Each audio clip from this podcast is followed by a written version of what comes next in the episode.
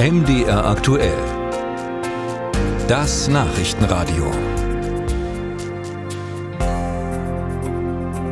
Jede dritte Frau war in ihrem Leben schon einmal Opfer von körperlicher oder sexualisierter Gewalt. Und das sind nur die offiziell bekannten Fälle. Und wir sprechen doch so wenig darüber.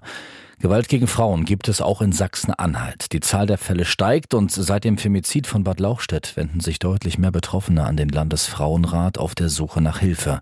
Doreen Jonas. Wenn ein Mann eine Frau tötet, nur weil sie eine Frau ist, weil sie ihre eigenen Entscheidungen treffen will, dann bezeichnet man das als Femizid. So ein Femizid ereignete sich am 8. März in Bad Lauchstädt. Ein Mann erschoss seine Frau, weil sie ihn verlassen hatte. Danach tötete er sich selbst.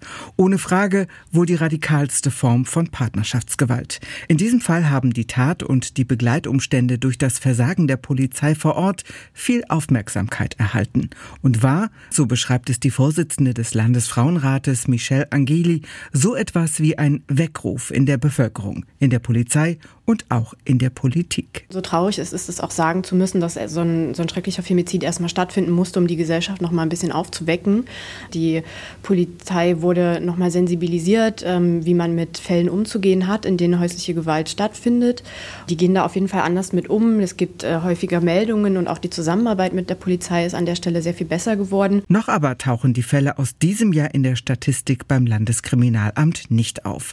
Da stammen die jüngsten Zahlen von häuslicher Gewalt aus dem Jahr 2022.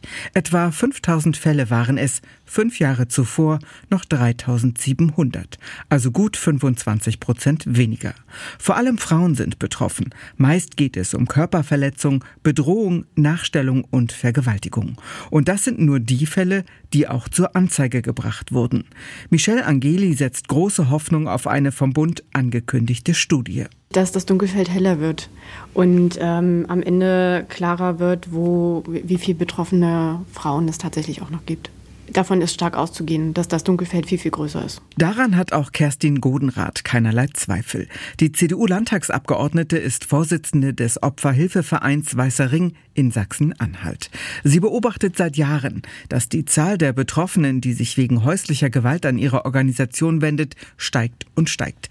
Wichtig sei für alle Betroffenen die Botschaft, dass die Opfer eben auch wissen, es gibt Möglichkeiten, sich Hilfe zu holen, es gibt Möglichkeiten, gehört und auch anerkannt zu werden als Opfer, dass man eben nicht belächelt wird und gesagt, ja, das ist ja, was in der Partnerschaft passiert, bleibt in der Partnerschaft. Um beim Weißen Ring Hilfe in Anspruch zu nehmen, brauche es keine Anzeige. Das gehe ohne und auch völlig anonym.